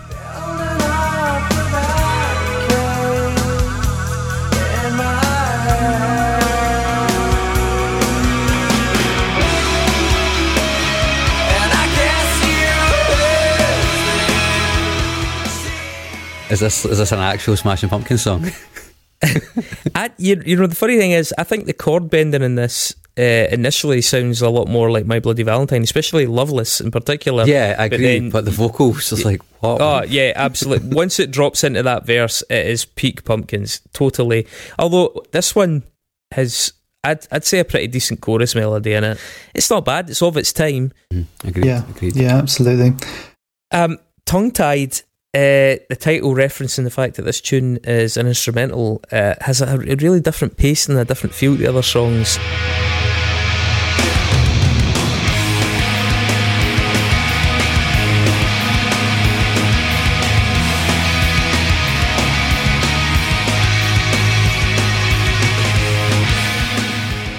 It lets the album breathe a bit. As a result, uh, this was actually one of the, the tunes that I initially quite took to uh, with this band.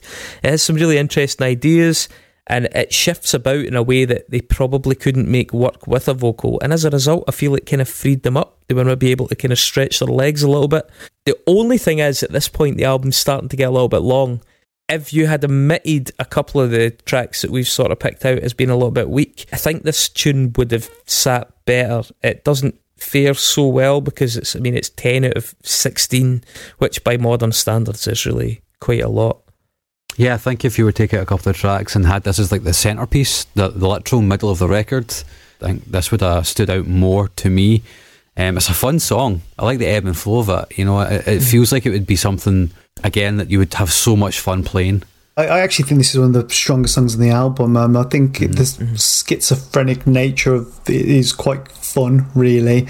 Um, and you know, when you it, it hits hard. You know, it hits hard when you listen to it quite loud. And um, yeah, I do like it. I do like it a lot. I think I think it's a good break for the album.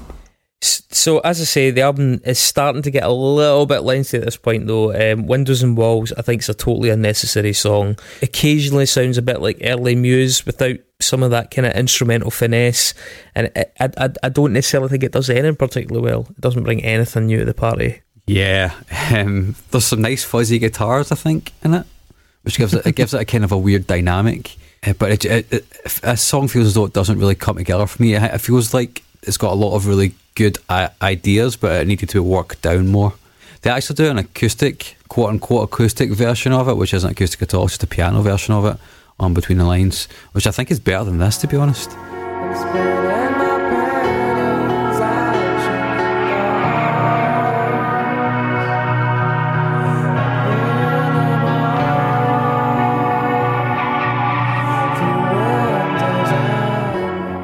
Yeah, I was going to say that I prefer the uh, piano version, probably because Chris, what you just said, um, and Mark, I established with you earlier today, I'm not a massive Muse fan. But Yeah. if I'm if I'm going to listen to Muse, it's going to be showbiz personally, um, and this is quite showbizy Muse, particularly that outro and the distorted bass that comes in, like a bridgy kind of part of the um, the Yeah. song, if you remember. Um, but yeah, yeah, it's okay. It's okay. This is the this is the lull for me in the album. Yeah. Um, the twelfth one, Taprobane, uh, or Taproban, another I would say p- unnecessary in- instrumental interlude. I appreciate it's the artistic vision of the band that they're not going to hurry, that they want to create atmosphere, but sometimes that just comes at the detriment of other tracks. I don't think this is required. Yeah, this album's 48 minutes long. There's songs you could lose. You don't need to be adding stuff to it. It feels longer to me as well. The thing is, the good songs absolutely fly by, and the poorer songs out. uh, They take up space that that, that, that, that didn't need to be taken up. Um, thankfully, they follow Taproban, Taprobane, uh, with Losing Touch, which is a really big song for them.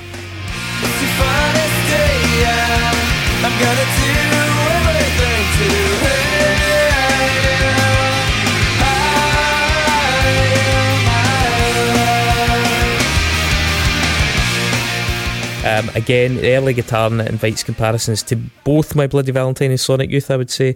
Um, the first verse cleverly shifts out of the minor key of the intro into a major key, which is a pretty creative touch. The verse itself is really hooky. I, I'm a really big fan of people that put the hooks in verses, and the chorus really just sort of becomes a shout along. So I, it's just a tune that I can imagine probably worked really well live. It would be a real crowd bouncer. This was the first single for the record. It feels just a really good choice for a first single if you want to get in with the rock crowd, right? Yeah, absolutely. Um, yeah, I'm hearing the Sonic Youth comparisons. That um, sort sort of like the closest thing they did to a punk tune as well, probably um, with the speed of it and stuff. And the, Yeah. I mean, just just a general point about Som's vocal isms. Um, those, what, what are your thoughts on those like sort of screamy grunts or new new metally almost grunts? I would say. Um, I don't know if grunts is the right term really, but or just belches really. Um, I mean, I don't know how well they've aged. Really, looking back. I've, I've seen a lot of people say about how grating and irritating his voice was. I don't find him to have a particularly grating voice. I mean, there's far worse out there, but it is a criticism that came up in a lot of negative press about the band. Yeah, I, I, I think I agree with that. I, I don't find his voice to be particularly egregious at all, if I'm honest. And yeah, maybe yeah, it feels as though it hasn't aged so well now because it was a it was a total thing bands were doing back then. Is jump like chucking in these like occasional screams and making aggressive sounds and songs. Um, it feels a little bit unrefined compared to modern bands, I suppose. Yeah, fair enough. Sorry, I was just going to say that, but his his vocal, like his general vocal, if you will, he's he's quite nice. Like you say, it's, it's not. Yeah, I'm just uh, at least I suppose deep diving into it again. It was I was surprised how many times he does it on this album. It's definitely a. a I'm going to use the word infantile because it's on this one of the names of the songs on the record, but it is very infantile. It's a very juvenile kind of thing to do. Uh, I imagine if they did a second album, there would have been a lot less of that, and there is a lot less of that on this on the Secret Sessions. Um, Pieces, uh, which was actually the second track from that very, very early double A single.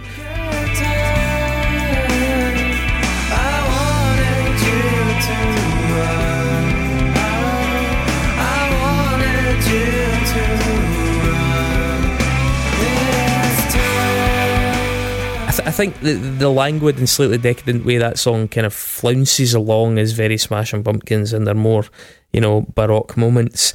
Um, as a song, I don't like it at all.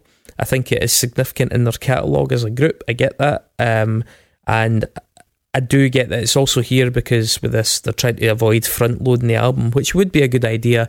I just don't think it's a particularly strong bit of music. It feels as though trying to trying to quote the indie crowd with this one. Um, the chorus doesn't quite soar like it does in the other singles, which which for me makes it feel as though it's a weird choice for a single because all the other song, all the other singles are really well chosen, and also happen to be the best songs on the album for the most part. At this point, I'm. It's hard for me to tell if I just if I'm just like tired of the album and I've lost objectivity, or if it's just genuinely not a good song.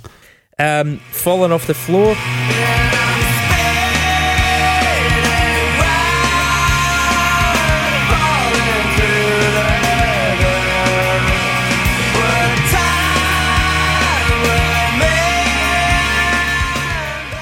We're into like what feels like long album territory now. Although it's, it is probably in fairness only about the forty minutes, but it, it gets a bit wearing.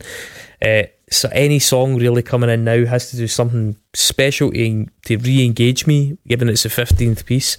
Um, it has a much more American feel, I think, to the way that the vocal bounces and the verse jogs along. It's there's something a lot more upbeat about it. It has a big melodramatic chorus that's fine, but it seems a little bit easy, a little bit uninspired. Neil, I love this song. Um, along with Cemented Shoes, this is like the the other track for me. Um, I know I kind of, I think I like a bit of melodrama sometimes, Chris, uh, I think that this is this is where it it works for me.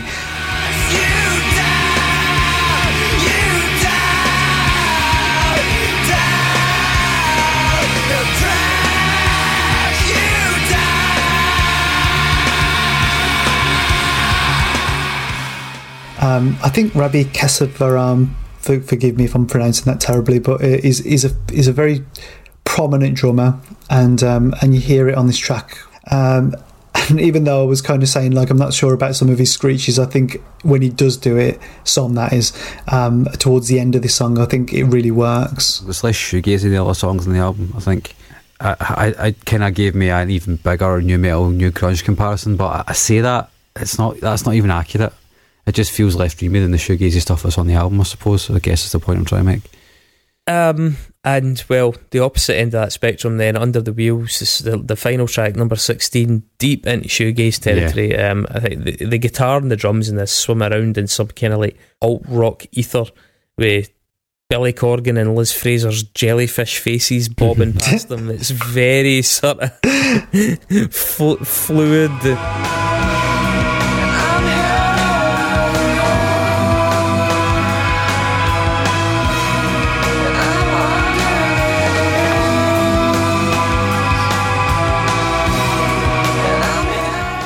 Um, uh, just before the two minute mark, it bursts into this this part that is absolutely aligns it with Be Quiet and Drive by Deftones. Um, it's a useful track for placing them in a certain part of the musical spectrum. The sonics in it are quite bold. It has a real identifiable sound. Is it a good tune? No. I think it's the Cocteau Twins song that never was personally, but I do like it. Um, maybe I should listen to more shoegaze because um, yeah, maybe you should. there's plenty. There's plenty of it, man. Here, you have your work cut out. My final thoughts on this.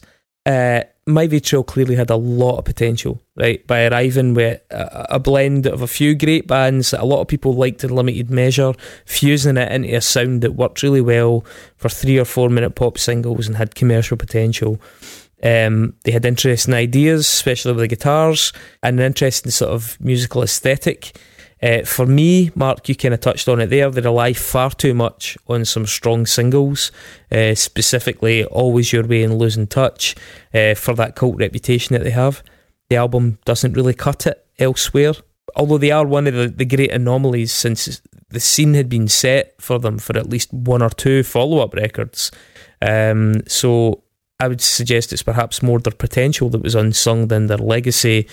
They do raise interesting questions about bands that are blessed from the start, uh, and as we said, in that way they confirm a lot of cliches about things like the London centric industry over here, New York and LA in the States. That all said, um, I do think it's kind of cool that there was a group which seemed like it had an open goal as far as mainstream success goes, and instead they sort of just picked up the ball and walked off the pitch. it's a really interesting phenomenon in its in its own right. Uh, I mean, at most, I guess I can say that, you know, in that Kerrang CD that we keep going back to, the best of 2001, they're unsung in that context. It's a tough one for me because the album's far too long, right? That's that that that, that sticks in my craw, as we say. Yeah, it is only 48 minutes. It's more than it feels long Yeah. for me. There's six singles on this motherfucker, right? and Yeah. if you- Well, well, are there though? I mean, I know there are literally, but are there? No. There's three or four good yeah, but I mean, if you think about it in terms of good songs to bad songs ratio, there's probably only six on it. I would say out of sixteen. Three of those are interludes and one's instrumental. But I do like the single-minded ambition of the record. You know that they've taken. I know you said they've taken their ball and went home, Chris. Chris, but I would also say they've taken their ball and just played with them, played with themselves against the wall. you know what I mean? Like against the wall Messy- with the football. Messy. Yeah. Messy, we call it, Mark. Yeah. Yeah. So I, th- you know, that they've decided to try and carve their own path, and I like that. I like the fact they've had ambition from the start, and they're on a semi-major label, so that like they were given the money to go away and do it. Um, I think for me, the next album, or the, or maybe even the third album, would have been really fucking good. I'd like to have seen how they grew up as songwriters and as, as and as individuals, because I think Som is a good year for a song, and I think you could really develop that if given a chance but also f- from what I've read, it seems pretty clear that they did burn themselves out in a way which mm-hmm. meant there was no going back for them, and that's unfortunate. But I guess these things happen, right? So I think you should go into the discography if, just for posterity's sake. I think we should have it in there because I don't want this band to be forgotten. Well, that gives me a get out clause because I can either abdicate or say no, and it still won't matter. So that's fine. Neil, any closing thoughts?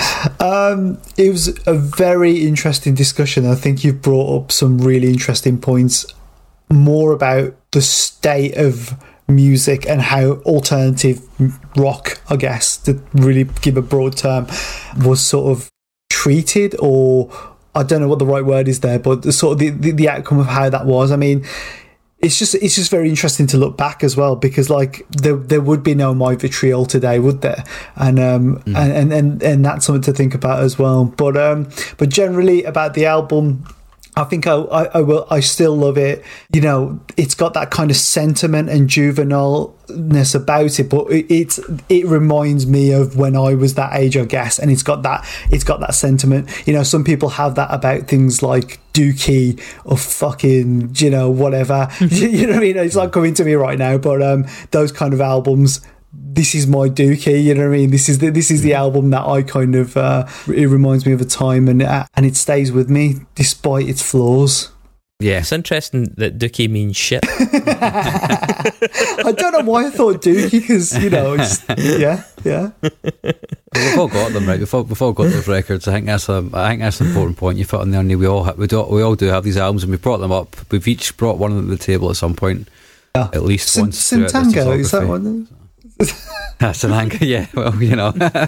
Dave's Dave's brought plenty. Yeah. yeah. Uh, right. Well, it's a very special time. Uh, this is when Mark and I shall nexus your selection, Neil. Mm.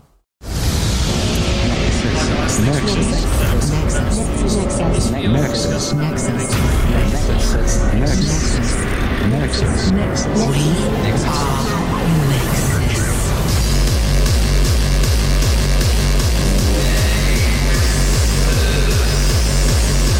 A complicated series of connections between different things.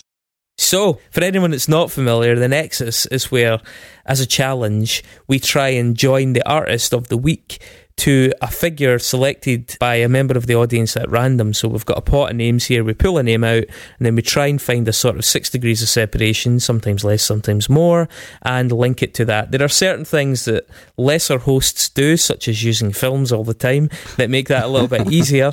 Uh, we premium hosts tend to try and make it a little bit more intellectual and also put as many Nazis into the equation as we can.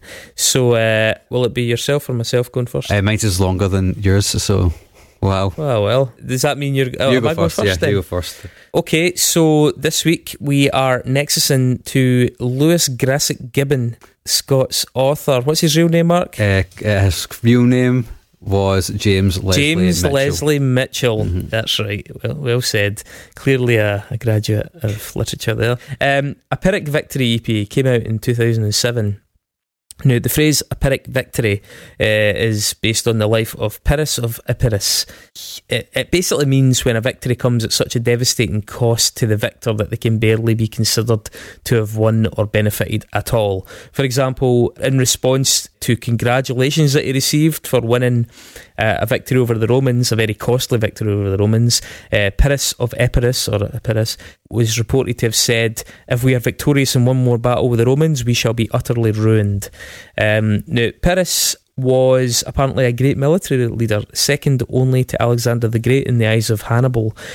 Also, somewhat more interestingly, he's said to have a magic toe. A magic toe. a magic toe that cured ailments.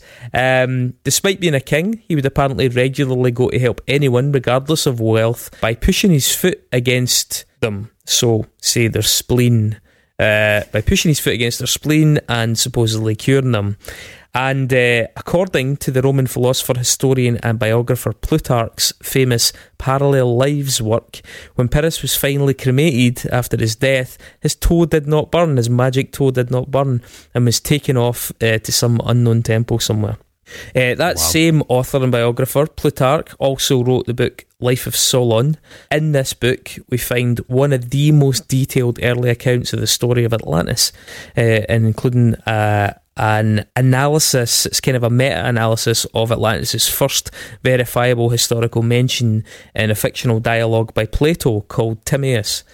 Um, Atlantis is also the setting for the book Three Go Back, published in 1932 and written by the author James Leslie Mitchell. In his book, uh, an airship travels back in time but actually crashes in the Atlantic Ocean in the process, and the three survivors awake to find themselves in a wild land, not in fact in the middle of the sea, and that land turns out to be Atlantis. And James Leslie Mitchell, strangely enough, co authored the book with Lewis Grassic Gibbon which actually was himself. Yeah. So James Leslie Mitchell and Lewis Grassic Gibbon co-authored apparently. Um, but there you go. Nexus sorted. Cool. Mine is a bit of a history lesson as well, so strap the fuck in, lads. um, Hang on, hang on, Neil. Any thoughts on that Nexus? Any in particular capture your attention? Thumbs up, thumbs down. Just mind blown. Just and the fact that you went for the That's what- EP that no one's ever listened to is very impressive as a starting yeah, point. that, that's what that's what I do. I blow minds. All right, Mark.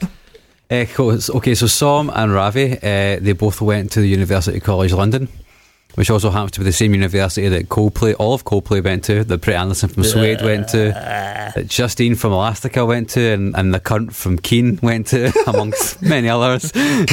um, Is his name Keen? uh, it's Tim something. it's not Keane. T- Keane. Tom, Tom Smith, I think. Yeah. Keane Um, Tim. Uh, another alumni. I'm, I'm, I'm actually a Keen Tim. Yeah. uh, well, there's going to be a, there's going to be an actual another time in this, so just uh, start the fucking. Uh, so another alumni from the University College London, and to be fair, there are fucking many. Is actually a fictional character called Molly MacDonald, who is in the book and the TV series Monarch of the Glen. so the Monarch of the Glen is a BBC TV show that was based on a book of the same name by the author Compton Mackenzie. He's quite an interesting fellow, actually. He was born in County Durham into a theatrical family and went to Oxford, studied modern history, became a writer. And he was most famous for writing two comedy novels that were set in Scotland, one of them being The Monarch of the Glen. He'd actually taken steps to trace his lineage back to the Highlands of Scotland, and as a result, he grew really attached to the Gaelic culture. Um, he later converted to Catholicism, became a Jacobite, and he's actually one of the co-founders of the SNP. Um, He also defeated Oswald Mosley to become the rector of Glasgow University in 1931. Top lad. Top lad indeed. He later went on to build a house on the island of Barra and he lived a long life there and apparently became really well known in the village as being a really friendly guy. My uncle was the head of the school on the island of Barra. I wonder if you knew him. Probably, probably would have. Um, he described his friends on Barra as the aristocrats of democracy, whatever the fuck that means. All right, definitely not then. My uncle used to punch vending machines. Um, he eventually moved to Edinburgh, and uh, after he died there, he was interned in St Bar Cemetery in, in Barra. Um, anyway, as a co-founder of the SNP, uh, well, it was actually the the party that was before the SNP that became the SNP, which is the National Party of Scotland. One of the people that he co-founded it with was a, a chap called Christopher Murray Grieve, otherwise known by the pen name as Hugh MacDiarmid. Um, Hugh MacDiarmid is an utterly fascinating character, like really, really interesting guy. I could talk about, I could do a whole podcast just about him himself. I won't do that. I'll just give you the cliff notes. He was actually kicked out of the SNP for being too radical. He joined the Communist Party and was kicked out of the Communist Party for being too radical. and George Orwell said to the MI5 that he was so radical that he couldn't be trusted. Um, he was a leading figure in what's called the Scottish Renaissance, which was a period kind of in between World War One, World War Two, where the Scots language started to undergo a renaissance, I guess, in that kind of modernist period. He's often cited as being responsible for keeping the Scottish language alive and its national memory. Um, he created a version of Scots called Synthetic Scots, which is kind of a version of Scotch which Scots which takes different words from different dialects to create a kind of homogenised version of the Scottish dialect. He used it across a lot of his poetry, um, although as he grew older, he started to move more towards publishing in English as well because he wanted to write poetry that, quote, contained all knowledge. um, he was also a very prolific translator of Scottish Gaelic work. Um, like I said, a really interesting figure, uh, controversial right until his death. Seemed like top patter, loved a wee dram, good guy. Um, one of his good friends, like, like to uh, like to bash the fash. yeah, he really did. Aye. One of his good friends was Mr. James Leslie Mitchell, otherwise known as Lewis Grassic Gibbon, who was also a fascinating character. Um, he produced a lot of work. He was only he died when he was 33 in 1935, and he wrote 19 books between 1928 and 1935. It's truly staggering amount of output. Yeah. What you been doing? Yeah, exactly. Um, his most famous, he's most famous for the Scots Quair trilogy, particularly the book Sunset Song, which is actually part of the, nat- the national cl- curriculum in Scotland. Um, it was quite a rev- revolutionary book at the time because it was written entirely in Doric, which is the dialect of Scots up in Aberdeenshire area. It's written entirely. Ah, entirely in fuck it. me, it's it's so impenetrable. Neil, you ever heard anyone talking in Doric? No, I've, I've never even heard that. I heard of that before. Dude, it's I, I had an ex girlfriend and her dad spoke in the broadest Doric and he actually also had false teeth and he used to take his false teeth out when he was having a drink. So you'd have a guy that spoke in Doric, was half pished and had his teeth out and it was fucking hellish. Is, is, Absolutely for- hellish. forgive my ignorance, but is Doric as some sort of like dialect or is it like. Yeah. Yeah, Yeah, It's like so- it's north of Aberdeen. It's like the rural areas Mm-hmm. around that kind of like northeast Right.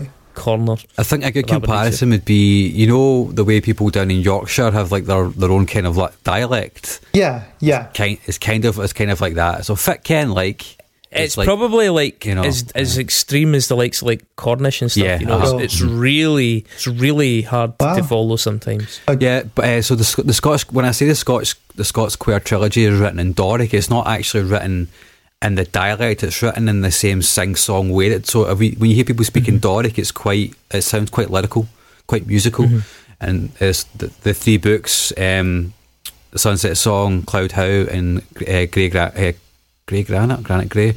Um, they are all written in a version of Doric, which is very lyrical. So it almost feels like poetry, but it's not. It's a really love. These are it was three really lovely bits of work, all following um, a, f- a female character called Chris Guthrie, as she kind of navigates post-industrial uh, or industrialisation. So that, that it's got a lot of social commentary. We talk about the effects of industrialisation on the farming population in Scotland at the time, the effects of World War One and people as they were coming back from that, And then the third book is kind of more about a rise of left wing politics, the working class, the creation of the working class, the creation of Scottish Scottish cities. Really fascinating trilogy, um, and he's a, he was a phenomenal writer, phenomenally talented guy as well. And yeah, he, he co-wrote a book with uh, Hugh MacDiarmid as well. Um, but yeah, that's that's that's my nexus, and that's that's Job just done. a little bit of my, my degree coming into play there, I suppose. Oh man, you fucking love it. See, I, I hate to even interrupt your flow. Seeing you get going in that. It's like when we did the big country episode. It's like, oh, just just leave him. he, need- he needs to get out of his system once every six months. I do, aye, and there, there it is. I feel like you guys should do a Nexus, just like like a spin off unsung, just called Unsung Nexus, because it's it's getting more impressive by the week.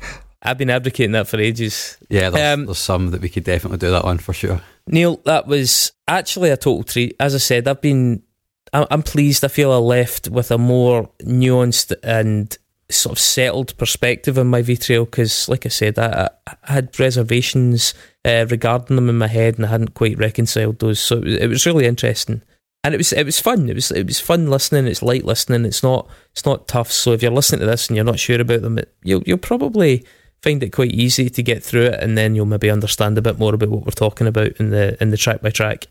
Uh, so thank you very much for coming in, Neil. I hope we get a chance to get you back. Now we've got one last little bit of admin to do here, Mark. Next week, what are we covering? So next remember? next week, uh, our pal Ferruccio from Italy is coming back, and we're, Ferruccio. we're going to do Ferruccio Quarchetti. Uh, we're going to do the debut album by the band The Sound, and it's called Jeopardy. I've never heard them before. Uh, I, people already know my opinion on post punk, so it should be a tasty episode. Absolute ripper. Okay, and to that, we are going to Nexus. What in the motherfucking. It's fucking Davy Bright again. That bastard's always coming up with things that I don't know what they are. Thomas McRocklin. No idea who that is, but I'm sure we'll find I out have no next idea week. who that is. Thanks, Davy. Fucking you again, you bastard. right, okay. Neil, really appreciate your time. Plug the podcast one more time. You've got a, I know you said that you're going to be doing it far less regularly, but you've got a mighty catalogue of really interesting stuff there. So it'd be good if people went and had a wee listen. What is it again? It's called The Accordion with a colon, Conversations About Music. Um, it's a light blue kind of icon that you can, ho- that's hopefully easy on the eyes and easy to find. Um, yeah. It's about um, it's about music, and each episode focuses on either an album or an artist, um, or something a little bit different, but always a particular thing about music. Um, so please check it out. Um, and, and and it's very light-hearted, and it's sort of quite easygoing as well. Like I said, I'm absolutely shit at plugging myself, so apologies, but just listen to it. yes, definitely go and listen to it. That's how we found each other. So yeah, it's a good show. Right, okay, guys, that was a treat. I uh, we're going to replace Neil's uh, undulating English uh, vowels with some hardcore Italian next week, and uh, yeah, and in the meantime, go and live your lives. That's what I'm going to try and do. And oh yeah, if you agree or disagree with us, vote on our Twitter page. That's that's how it works. Bye. Bye.